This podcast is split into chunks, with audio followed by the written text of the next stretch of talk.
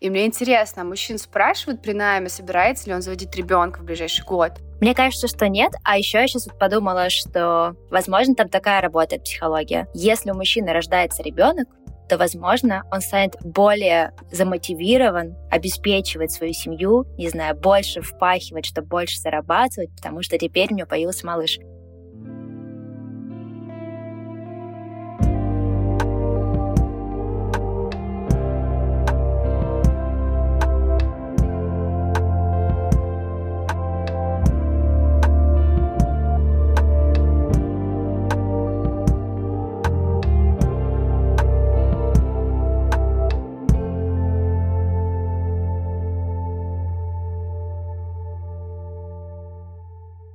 Привет! Мы вернулись после небольшого перерыва. Меня зовут Инга, это подкаст Normal Feelings, и я работаю в полностью женском коллективе, который собрала сама. Привет! А меня зовут Ника. Я замечаю, что иногда мужчины и коллеги могут перебивать меня, и это доставляет мне дискомфорт. Этот подкаст — наша форма поддержки друг друга и, может быть, станет поддержкой для вас. Во втором сезоне мы все так же рассказываем свои истории о переезде, говорим о нашей дружбе на расстоянии и личном росте, а сейчас еще немножечко даже затрагиваем темы женских вопросиков, которые нас интересуют. И все так же создаем свой поддерживающий клуб нормальности в сложное время перемен.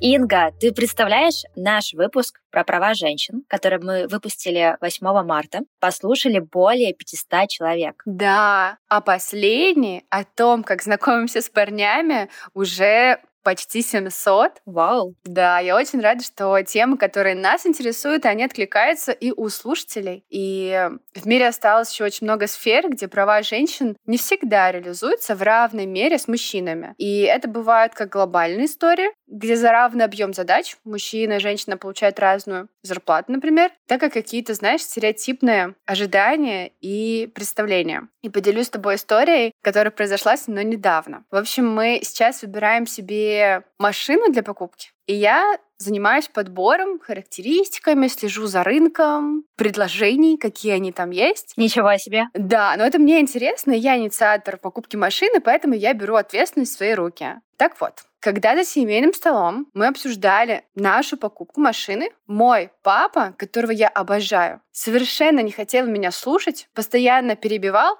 и обращался, точнее, он прям смотрел только на Андрея. Как будто бы я не могу понимать и вообще быть в контексте. И совет он давал, либо брал у Андрея. Я вообще словила этот полный игнор, меня это тоже расстроило, но я посидела минут 20 вот в этом ощущении о том, что я, знаешь, сбоку, и поняла, что я не хочу молчать, и это вообще мои родные. Вот, я сказала папе, что пап, вообще-то подбором интересуюсь я, и если он хочет что-то обсудить или подсказать, это супер, но сначала нужно это сделать мне, а я передам Андрею, потому что Андрей меня поддерживает в этом вопросе, но ведущая здесь я, поэтому давай, я буду рада твоей помощи и мыслям, но, пожалуйста, обсуждай это сначала со мной. Блин, Инга, такая крутая история, и с одной стороны очень понятно папу, потому что, наверное, он в своем детстве и в юношестве просто привык, да, что тема машин — это тема разговора между мужчин, а с другой стороны, так круто и так вдохновляешь меня ты тем, что ты интересуешься тачками, и взяла этот вопрос себе на заметку, да, и разбираешься в нем классно, потому что я пробовала тоже смотреть машину, честно говоря, но пока далеко не зашла никуда. Вот, так что я здесь тебе прям... Спасибо. В общем, сжимаю кулачки и поддерживаю тебя. Но мне интересно узнать, в итоге что, папа повернулся к тебе? Смог он как бы свою привычку изменить? Или ему все-таки пока сложновато? Ему точно сложно, и я думаю, что это его внутреннее ощущение, что у меня есть брат, и у меня у брата тоже нету машины, а наш папа очень давно водит, и ему всегда хотелось либо подарить нам машину, либо чтобы ему у нас была машина. И вот его, наш Андрей, мой Андрей, это наша отдушина. И, короче, папа очень, мне кажется, хотел просто иметь что-то с ним общее, но в целом, да, я ему дала объяснить, у меня папа достаточно эмпатичный, и он понял о том, что нужно общаться либо с нами хотя бы вдвоем, да, это обсуждать, а не только ставить меня о том, что там какая разница. Поэтому, да, он принял мою коррекцию, да, он понял, что я хотела сказать, и в целом дальше я уже не испытывала дискомфорт, где чувствовала, что меня игнорируют. Круто, но это самое главное. Да, а я вот хотела тоже поделиться историей, что иногда ощущаю на рабочих созвонах следующее. Когда вас несколько человек, и вы обсуждаете какую-то очень горячую тему, которая всех супер волнует, то именно мужчина-коллега, особенно если он чуть выше по грейду, ну, в смысле, по там, позиции, чем я, может взять и перебить меня и не извиниться. И я понимаю, что, с одной стороны, это там, его энергия, да, его желание и стремление решить задачу, но, с другой стороны, меня это возмущает. Мне кажется, ни при каких условиях такого быть не должно. И ладно, как бы это IT-индустрия, да, а есть же еще ряд классических индустрий, например, та же юриспруденция, где всегда мужчин больше, чем женщин. И кажется, что там, может быть, вообще более ярко выражено вот это сильное влияние мужчин, да, в решении больших вопросов. Вот, а еще я видела на Фейсбуке историю, как девушка, ну, женщина, ей 43 года, она искала работу. Как раз работу искала в юридической сфере. И она провела эксперимент. Вначале она выложила свое резюме на LinkedIn, и у нее вообще практически не было откликов. А потом она изменила его, указала, что это мужчина, что ему не 43, а 39, где-то уменьшила годы опыта и поставила какую-то, ну, фотографию просто такого брюнета 39-летнего. И что ты думаешь? Сразу же, моментально начали сыпаться отклики на это резюме. И резюме мужчины набрало больше приглашений на работу, чем за несколько месяцев вот эта девушка, ее зовут Екатерина, набрала на свое. И, ну, это тоже удивительно. То есть резюме выдуманного мужчины с меньшим опытом профессиональным набирает больше внимания у специалистов. Капец. Это отличный эксперимент, но большая молодец, что смогла, во всяком случае, для себя это проанализировать и как-то опубликовать это, рассказать свою историю. И это реальный пример, что где-то неосознанно, а где-то специально HR убирает специалистов мужского пола. Еще я слышала, что женщинам 25+, ближе к 30, сложнее устроиться на высокооплачиваемую работу, потому что работодатель видит в этом риск ухода в декрет. Абсолютно. И где-то даже при собеседовании могут тебя спросить, собираешься ли ты в ближайший год-два рожать. И мне интересно, мужчин спрашивают при найме, собирается ли он заводить ребенка в ближайший год. Ну, потому что как будто бы, камон, у него такие же обязанности, может быть, он не уходит в декрет на там, год, однако это также может повлиять на его вообще возможность работать, на его сон, ну, короче. Ну да. Интересно, спрашивают или нет, надо узнать этот вопрос. Мне кажется, что нет, а еще я сейчас вот подумала, что, возможно, там такая работает психология. Если у мужчины рождается ребенок, то, возможно, он станет более замотивирован обеспечивать свою семью, не знаю, больше впахивать, чтобы больше зарабатывать, потому что теперь у него появился малыш. Но это мои фантазии. Я не знаю, правда ли это так работает. Скорее, я склоняюсь тоже к тому, что он плохо спит и тоже так же... Устает, да. Да, ребенок может влиять на его работу. Ну да, как будто бы это в семье ребенок влияет на жизнь двоих. И в целом мне как-то обидно, что женщины вот так вот урезают в правах, и что это может с каждой из нас вообще произойти. И вот хочется проговорить про наши права, про наши мечты и, конечно же, карьерный рост. Да, круто. И для этого мы сегодня в наш выпуск будет необычным. Впервые за всю историю в нем будем звучать не только мы с Ингой, а еще наши гости. Мы пригласили в гости нашу подругу Машу Кяуне. Маша — CEO и кофаундер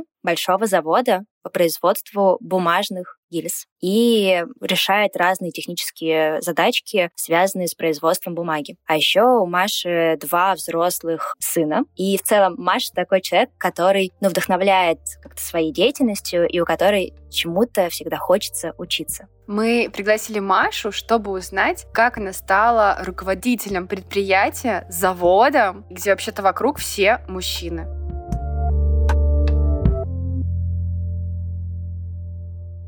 Ура, Маша! Здравствуйте! Ой, я так рада, что вы меня позвали. Да, здравствуйте. Здрасте. Очень рада, что согласились к нам прийти в подкаст, поделиться своей историей. Вы прям прочитали мои мысли. Потому что я, когда сначала поучаствовала совсем немножечко, я прям подумала, надо как-то девчонкам сказать, что мне страшно понравилось, и я хочу еще. Класс. Но мы это и почувствовали. Маша, а перед тем, как начать наш разговор, хотим попросить вас коротко рассказать о себе. Вот как бы вы себя представили в формате минутного спича? Сложно понять, с чего начать, что важно, там какие-то биографические данные или там какие-то там эмоциональные, общечеловеческие. Но, в общем, мне 52 года. Я замужем, у меня 2 детей, я уже 20 лет больше работаю на одной и той же работе и очень ее люблю. И я в целом вообще люблю практически все, что я делаю. Вот так я и живу. Маш, у меня вот такой к вам еще вопрос. А кем вы мечтали стать в детстве, а затем в юности? Ой, я когда была совсем маленькая, ну, понятно, врачом, там, учителем. У меня был младший брат, я на нем упражнялась.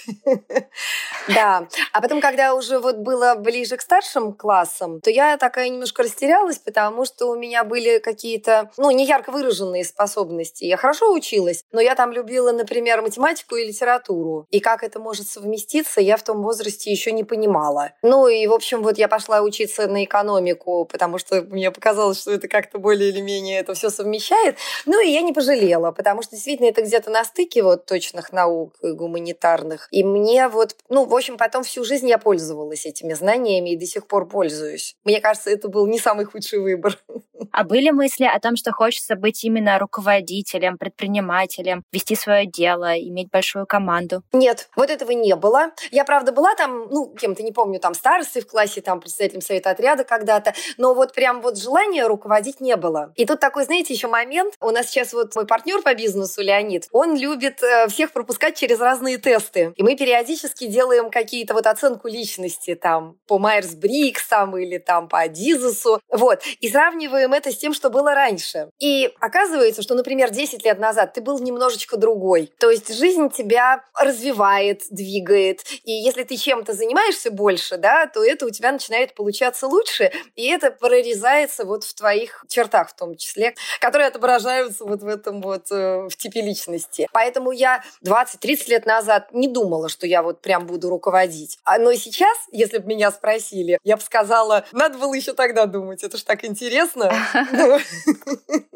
А вот в тесте, в диагностике, про которую сейчас вы рассказали, вы видите, да, то, что, не знаю, зона лидершип или управление, или работа с людьми стала прям лучше? Она прокачалась, да. Круто. И я там, по-моему, это по Майерс-Бриксу, я там теперь заводила. Хотя я еще помню себя, что я такая, в принципе, ну, немножко интроверт. Я могу устать от общения с людьми, я могу предпочесть там вечер с книжечкой, там вот какому-то там вечеру в баре, например, с друзьями. Но вот раз уж моя жизнь сложилась так, что я уже больше 20 лет руковожу людьми, то я вот оказалась заводилой. Готовясь к нашему разговору, я нашла проект, который вы делали во время учебы. В бюро Горбунова, наверное, да? Да, в бюро Горбунова, да. И там у вас размещена цитата. Так. «Успех — это умение передвигаться между неудачами». Да. Я хотела спросить, а что это значит для вас? Ой, это моя любимая цитата. Уже вот сколько прошло лет даже вот с той учебы, а я все равно вот до сих пор, я считаю, это просто формула, которая дает тебе ответы в трудные моменты. Потому что неудачи — это возможность чему-то научиться, что-то больше про себя понять, найти какие-то новые возможности. И когда мы уже их прожили, то после них оказывается, что они были, ну, в общем-то, не зря. Хорошо, что они были. Мы вышли из них другими. Важно об этом помнить, потому что когда ты вот в эпицентре неудачи, то тебе может показаться, что все плохо, и где выход непонятно, или, например, жизнь уже никогда не будет прежней, вот это вот все. Но если вот ты уже через несколько неудач прошел и выходишь из них, а жизнь продолжается, а она часто бывает даже лучше и интереснее, чем была до, а ты уже такой, ну, немножечко 2.0 такой, да, ты уже вышел оттуда с пониманием чего-то, с какой-то мудростью, опытом. Но самое главное, что ты выходишь оттуда со знанием, что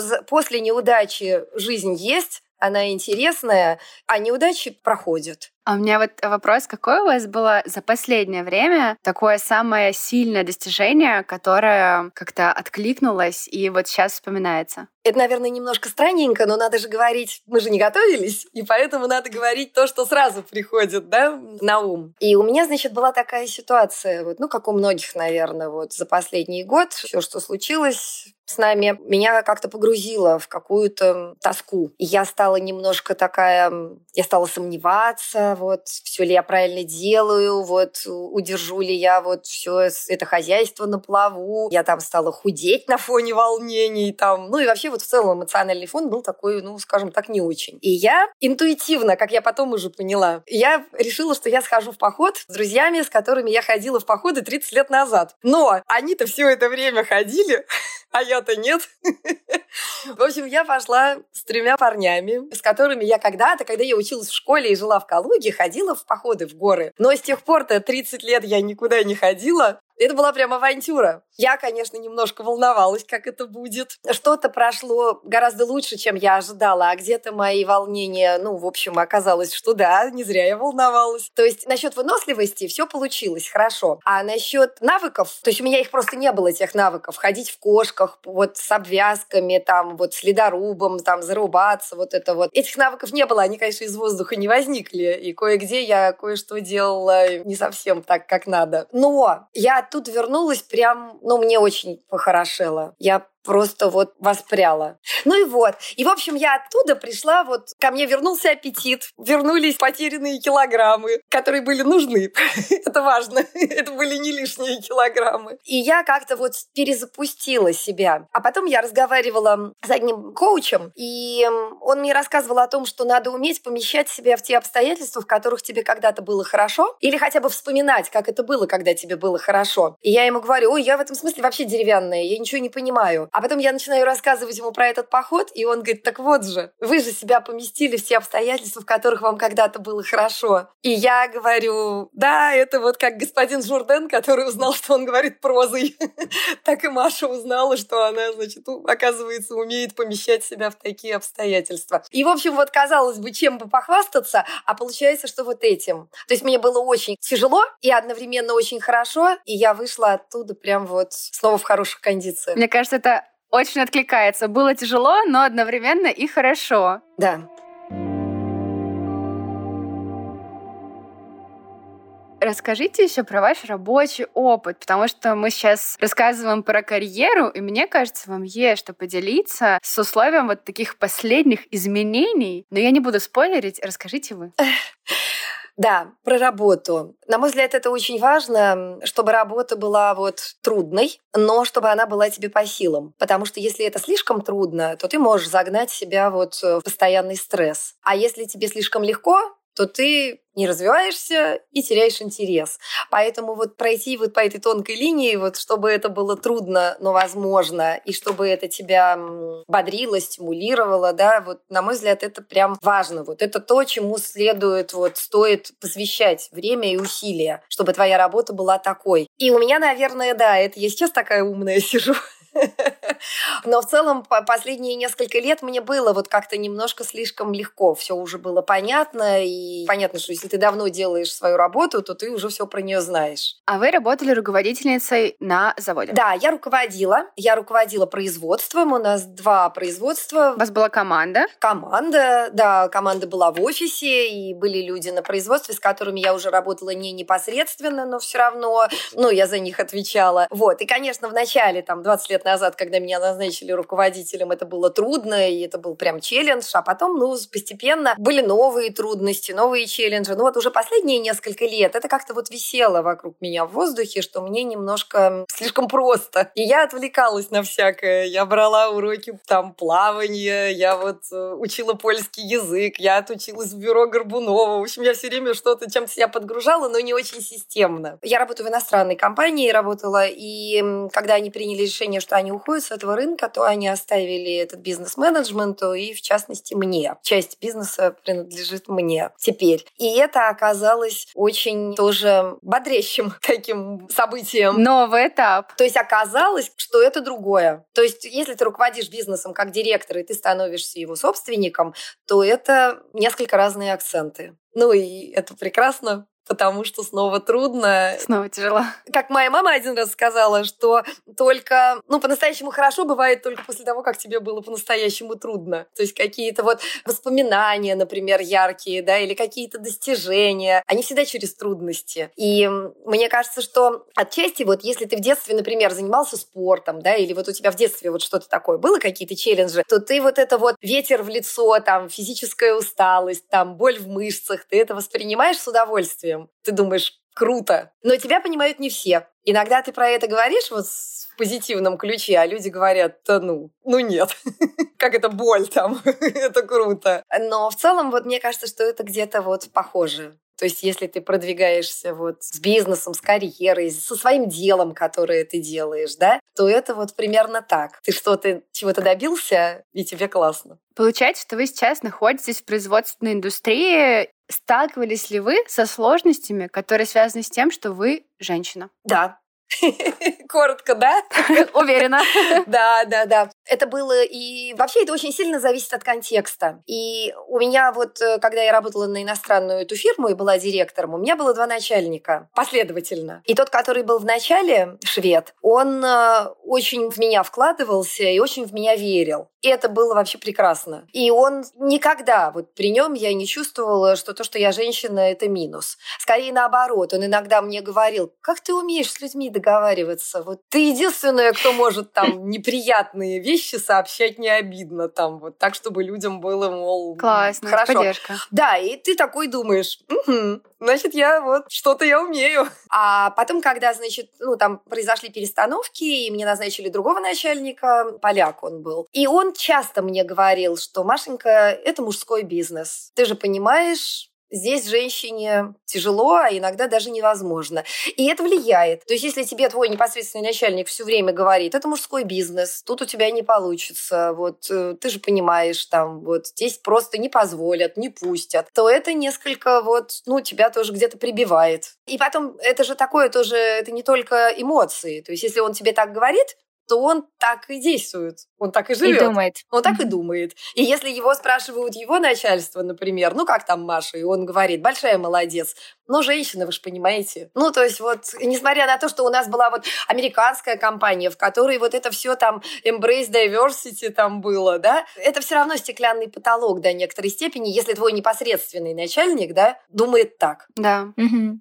А как по вашему опыту, насколько пол важен с возрастом? Что я имею в виду? Я читаю исследования Гарвардской бизнес-школы, и там часто рассказывают, когда тебе 20 лет, и ты сидишь на совещании, где остальные все, мужчины, то, скорее всего, именно тебя отправят за стаканом воды, спикеру, а не кого-то еще. Угу. И с другой стороны, когда ты растешь по карьерной лестнице, то чем выше ты становишься по позиции, тем меньше вокруг тебя женщин. То есть топ-менеджмент, скорее всего, преимущественно будут мужчины. Интересно узнать, все-таки вы с возрастом, да, делая свою карьеру, замечали ли вы, что, когда вы были моложе, например, больше стереотипы играли на ваши рабочие отношения, или наоборот, с возрастом это стало чаще, или наоборот, в общем, влияет или не влияет пол с возрастом на карьеру? Он, как мы договорились уже, вообще влияет, в принципе, то есть все-таки мир медленно перестраивается, но мне кажется, очень важно при этом держать в голове это понимание, которое приходит позже, да, что я, как женщина, могу кое-что, чего вы не можете, как мужчины. Когда ты продвигаешься с возрастом, то да. То есть у меня вообще получается, что я в таком бизнесе, в котором действительно почти одни мужчины. И чем дальше ты продвигаешься, чем выше, тем меньше вокруг женщин. Но я не могу сказать, что это облегчает,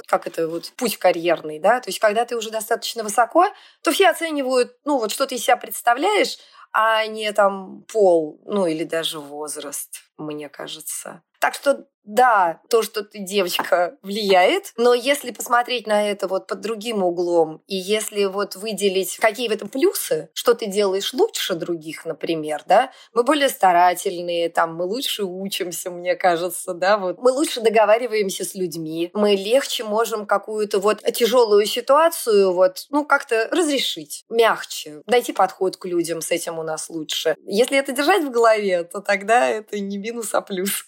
Ну да. А вообще требовалось ли вам когда-то в жизни все-таки строить какие-то границы? Ну, то есть, может быть, кто-то... Ну, или были какие-то ситуации, кейсы, когда вы все-таки нет, я, знаете, вот считаю, что это не моя задача, например. Или там вам что-то делегировали, а вы понимаете, что это ваш коллега должен делать, а не вы. Или еще какие-то. Или вас не повысили только потому, что, ну, по каким-то субъективным решениям. Вообще, приходилось ли отстаивать свои границы или не было такого? Ну, вот такого, что меня не повысили, потому что я женщина, было, да. И причем вот этот мой второй начальник, он мне так и говорил. Была бы ты мужчиной, ты бы уже была значительно выше. Но... И он тут же продвигал там вот моих коллег мужского пола. Такое было. Это неприятно, сразу скажу. Но я не знаю, вот в нашей иерархии, где я работала, там было сложно при этом как-то бороться. Бороться через голову своего начальника – это всегда немножко тупиковая ветвь. Да?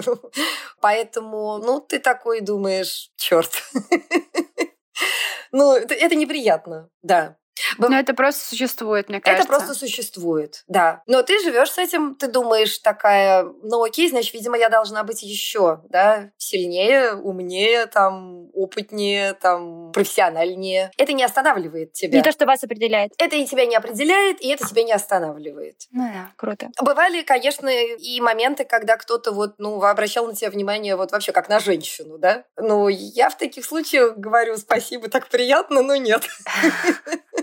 Ну, это моя реакция, причем она такая, ну, совершенно искренняя, ненадуманная. Но ее понимали. Да, ее абсолютно принимают, ее всегда достаточно. Ну, это отлично, когда... Ты говоришь, ой, спасибо, что вы меня заметили. Нет, ну, все равно спасибо, да, живем дальше. И после этого, в принципе, совершенно нормально остаться вот в хороших отношениях и трансформировать это просто в человеческую симпатию.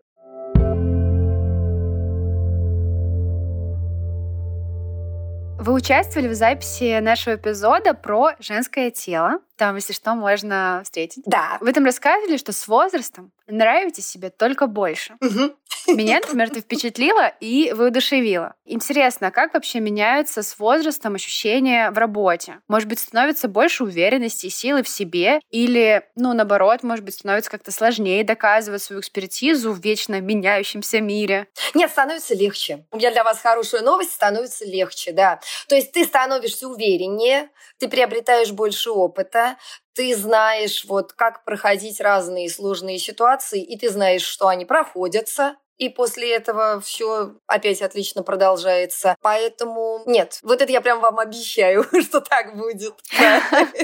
Спасибо. Ура! Маш, а меня вот очень вдохновляет то, что вы постоянно чему-то учитесь. И я, когда готовилась к этому выпуску, вспомнила, что когда мы с вами познакомились, вы каждый вечер сидели и проходили какой-то курс про тело и организм. Ага.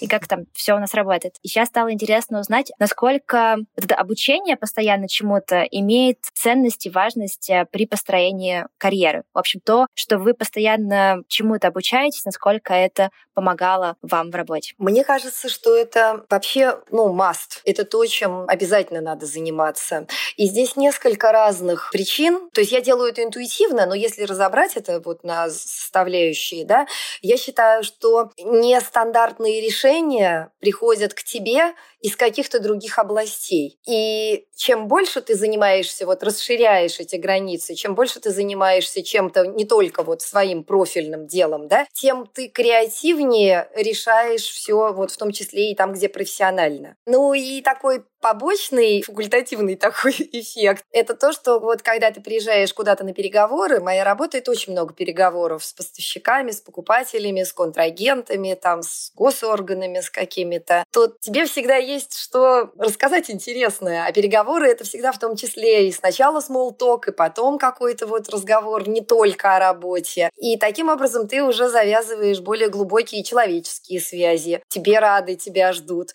То есть это уже как бы может быть и не обязательный такой вот эффект, но он присутствует, и я его активно использую.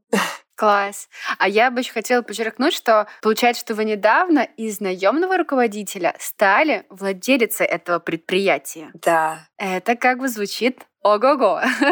Круто. Ну, тут, знаете, я вот ехала, когда сегодня вот стояла в пробках и думала, вот что об этом сказать. С одной стороны, это случай. Причем случай такой вот из разряда черных лебедей. Жизнь меня к этому не готовила. Но, с другой стороны, эти случаи, они появляются в нашей жизни, если мы для этого что-то сделали, да? То есть, если ты, сидел, лежал на диване, да, то тебе не придут и не предложат. А чем больше ты чем тяжелее ты работаешь, чем больше ты всего делаешь, чем дальше ты продвигаешься в том, что ты делаешь, тем больше у тебя вероятность, что какой-то из случаев с тобой случится, таких, которые дают возможности. Поддерживаю. А как ощущаются эти перемены для вас? Ой, это очень интересно. В этой жизни жить еще более интересно, чем в той, потому что ты принимаешь решений больше. Все принятые решения гораздо в большей мере зависят от тебя. И ты видишь результат быстрее. Но такого опыта у меня не было. Тут Инга, наверное, меня... Готова, машу рукой. Прошла через это, раньше и, наверное, лучше это понимает, может, даже, чем понимала я. Это большая ответственность, но и интереса больше. Конечно, когда ты работаешь на себя,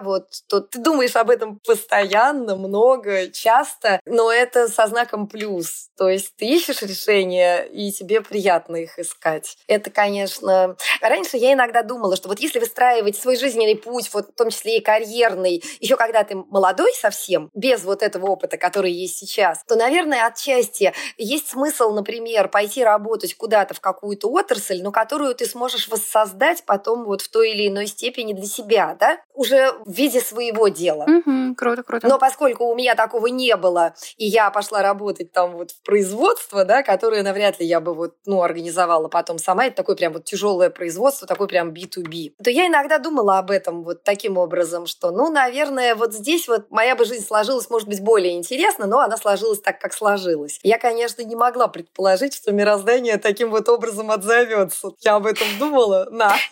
Я, кстати, поделюсь сейчас немножко своим опытом.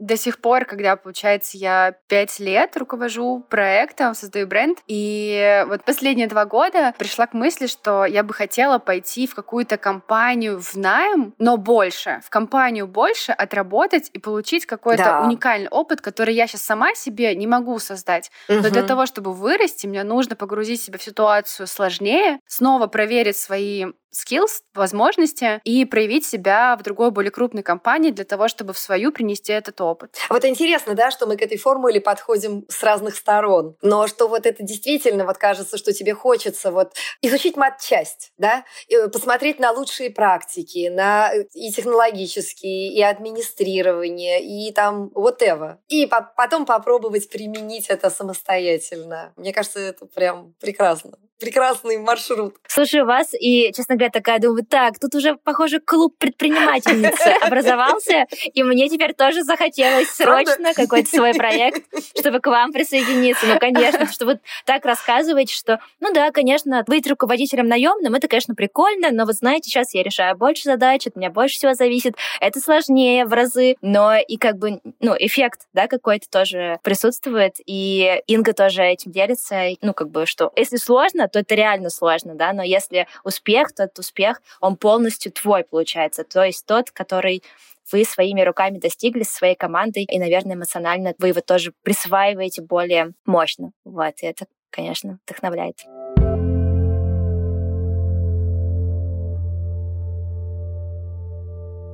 А с какими сейчас сложностями вам приходится сталкиваться?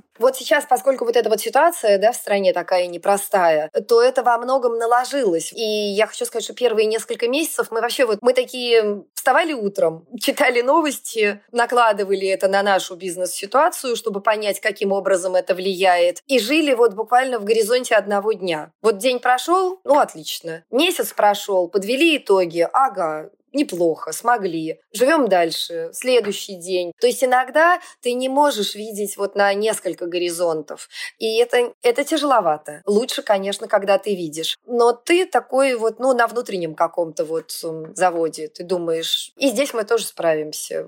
И это мы тоже сделаем. Я бы сказала, что такие трудности. То есть они не какие-то частные, локальные, да, а они такие глобальные. А расскажите, какое соотношение мужчин и женщин у вас сейчас на заводе? На производстве только мужчины, а в офисе, наверное, пополам. И тогда получается, что, наверное, это 3/4 мужчины и где-то 1/4 женщин. Ага, ну то есть преимущественно, получается, у вас мужской коллектив. Да, но мне, кстати, всегда казалось, что вот чтобы договориться, женщине легче договариваться. Женщина эмоционально, вот она как-то, теплее, что ли, да, она лучше, чувствует обстановку. Поэтому, я не боюсь признаться, если я чего-то не знаю. Я не боюсь попросить, даже спуститься на производство и попросить рабочих, например, ребята, останьтесь, пожалуйста, прям очень надо. Да, то есть в этом никогда не было проблемы. Что я женщина, и мужчины меня ко мне не прислушаются, не поймут, я не знаю. Нет. Мне кажется, это изнутри. Ты идешь к ним со своим ощущением, да, что они будут рады тебе помочь, например. И ты это немножечко транслируешь во внешний мир. Это классно. Вообще-то это еще про внутренний настрой, потому что очень важно ощущать в том, что я женщина, свою силу, а не уязвимость. И как будто бы транслируя это как сигнал, который человек просто принимает и старается им не использовать его как-то отрицательно, мне так кажется. Мне кажется, это половина дела вообще.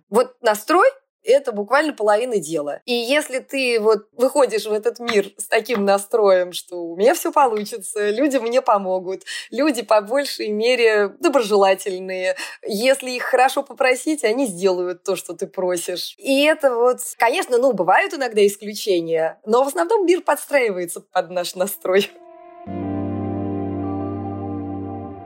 Маш, спасибо большое за ваш рассказ, что вы вышли к нам на связь и поделились своей историей. Я вас хочу еще спросить. У моего поколения есть, на мой взгляд, такой четкий майндсет, что карьера для женщины важнее семьи. Или, как минимум, семья не должна идти в урон карьере. И когда выросли, какое у вас было мышление? Что самое главное для женщины? Это, наверное, не только когда я росла, мне кажется, что это у меня и сейчас тоже. Мне кажется, не надо противопоставлять. Все-таки я обычно говорю, что радостей, доступных нам, не так много, поэтому мы не должны отказываться от каких-то из них. Поэтому, если мы можем получать радость и на работе, и в семье, то мы, конечно, должны получать радость и на работе, и в семье. Мы, безусловно, не должны отказываться. Это совсем разные радости, тем более. Это целый диапазон. Поэтому я бы расстроилась, если бы близкий мне человек, не знаю, сын, дочка, близкая подруга, решила бы для себя в пользу чего-то одного. Сказала бы, например, я бизнес-вумен, и я, не знаю, child-free, да? Или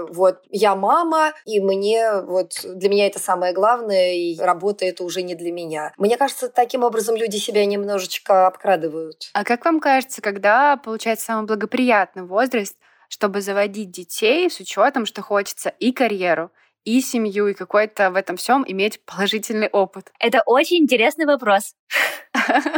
Знаете, наверное, я так скажу. Когда все складывается к тому, что у тебя будет ребенок, в идеале от любимого человека, то в каком бы это ни было возрасте, если это рано, то вы наверстаете. Если это поздно, то вы входите в это уже с каким-то багажом, и от этого станет легче. Если это случается регулярно, то вы уже прокачали эти свои мускулы, да? И вы живете, я улыбаюсь Нике, и вы живете, и вы делаете и тут, и там успеваете, да, и у вас все получается. Поэтому, мой случай, я родила первого ребенка рано, и следом через несколько лет родила второго. И я, наверное, немножко где-то карьеру наверстывала позже. Но если бы я сначала вошла в карьеру, то я бы рожала детей потом, и я бы уже, немножечко, наверное, я бы где-то нанимала няню, где-то успевала бы ездить на машине, где-то бы я что-то решала деньгами, например, да.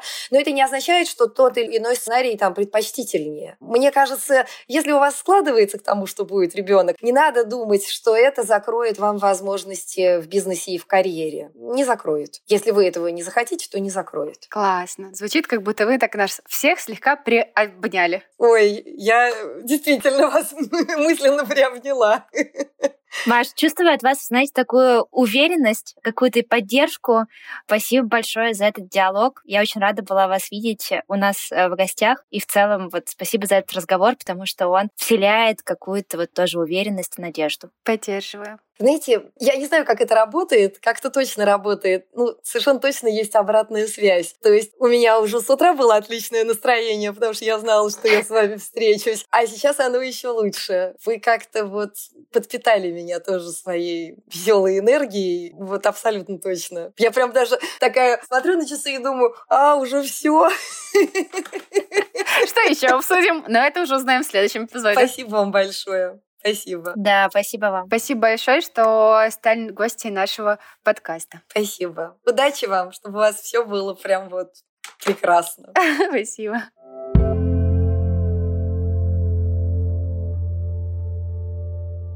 Да, Инга, я так рада, что мы поболтали с Машей. Честно говоря, после разговора с ней мне показалось очень классным, что, несмотря на то, что Маша понимала, что у нее, да, там, ее начальник готов промоутить мужчину только потому, что он мужчина. Или, да, бывают какие-то еще такие, да, штуки, связанные именно с гендером. Да. Но это ее не останавливало. Вообще, на самом деле, как бы преград может быть море. Может быть, это связано с полом, может быть, с чем-то еще, но в конечном итоге, если ты хочешь, у тебя все получается, и вот мы видим, что Маша теперь не только руководит, но и владеет предприятием, и пройдя весь этот путь, как бы у нее все получилось. В общем, я супер вдохновилась. Как ты? Я тоже. И я не знала всей истории Маши, и от этого мне было интересно. Я тоже не знала. Услышать, насколько она позитивно и легко настроена, и видит свой опыт абсолютно, мне кажется, знаешь, типа 10 из 10, и на вопросы о сложности она очень спокойно отвечает о том, что, ну да, было сложно, вот здесь вот меня поддерживали, а здесь нет, здесь я была готова, а здесь нет. Ну, только опыт решает. Всегда будет сложно. И я где-то даже почувствовала очень похожие к себе ощущения о том, что я считаю, что нету каких-то суперсильных,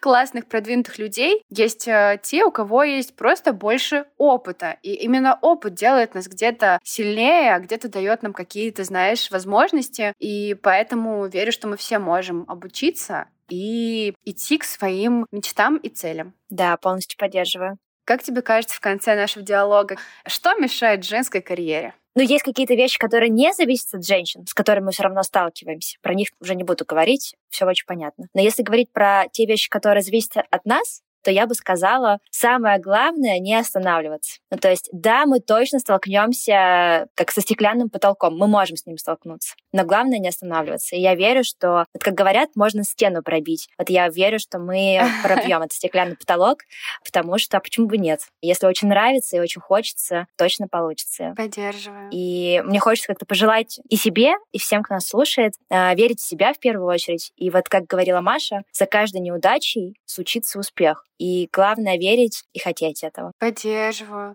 И хочется еще подчеркнуть, что у нас есть наша женская комьюнити, и это огромная сила. Если не молчать и открыто говорить, подсвечивая какие-то проблемы, мне кажется, что она в конечном итоге будет решаться, и мы все можем сделать свой вклад в будущее, может быть, не для своего поколения, а уже для поколения, там, возможно, наших детей, и для того, чтобы они уже меньше сталкивались с этими вопросами. Не знаю, Маша стала владелицей завода в 50 лет. Это просто вау. Да. Поэтому не забывайте мечтать и помнить, что у нас жизнь одна, пусть для каждой карьерный рост и мечты будут реализованы. Ты когда сказала про вклад в будущее, честно говоря, это то, что сильно очень откликается, и вообще, мне кажется, даже на уровне мечты очень хочется вот нашим с тобой разговором, да, какими-то своими делами, правда, сделать так, чтобы нашим сестрам младшим, нашим детям, правда, чтобы они могли строить карьеру, не задумываясь о том, что их там пол как-то их определяет. Улыбаюсь. Я тоже. Это был подкаст Normal Feelings. Спасибо, что были с нами, и до связи на следующей неделе. Пока-пока. Пока-пока.